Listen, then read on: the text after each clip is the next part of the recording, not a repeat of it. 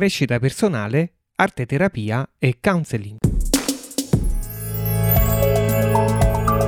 Ciao a tutti e benvenuti alla rubrica 5 minuti di Cosmoart. Io sono Massimiliano Capitolo e sono un counselor professionista avanzato. Io sono Simona Ingafu, arte terapeuta professionista, entrambi dell'Istituto Solaris. Simona, di cosa parliamo oggi? Oh, oggi parliamo del tema del riconoscimento e in particolare della pretesa di riconoscimento. Bene, allora eh, ci aiuterai a capire come riconoscere, anche come uscire dalla pretesa di riconoscimento. Probabilmente è un passaggio che richiede una capacità di ascolto profondo e di approfondimento interiore tutt'altro che immediata. Eh già, esattamente, perché insomma per riconoscere la nostra capacità no, di attivare un meccanismo pretenzioso, quindi teso a simulare il riconoscimento, eh, dobbiamo imparare a eh, conoscere la nostra storia per giungere all'origine di quella che è la nostra ferita primaria, probabilmente di rifiuto.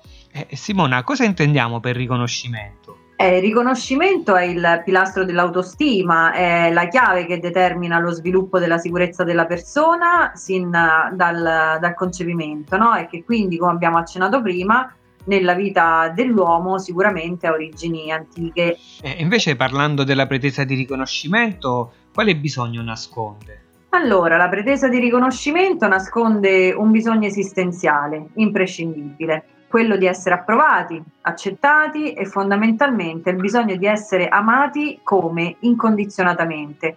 Incondizionato perché prevede il riconoscimento nella nostra forma più autentica. Allora perché nasce la pretesa? Pretesa nasce perché se noi per primi non siamo in grado di riconoscere il nostro valore, allora tenderemo a pretendere che sia l'altro a farlo per noi. Mm. E ovvero sia, eh, siamo in grado di riconfermarci in ogni occasione solo attraverso l'altro.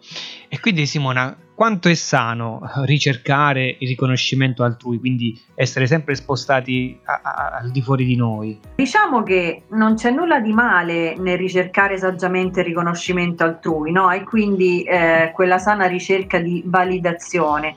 Eh, senza però ricadere nella dinamica eh, del sarò meritevole di affetto solo se sarò in grado di compiacere gli altri, mm. no? Fa piacere a tutti chiaramente ricevere un complimento, delle parole di stima che senza dubbio accrescono e validano il nostro valore. E purché però questa ricerca o se vogliamo bisogno di approvazioni non diventi disfunzionale. Quindi purché non si agisca solo per soddisfare quel bisogno che è diventato nel frattempo una dipendenza.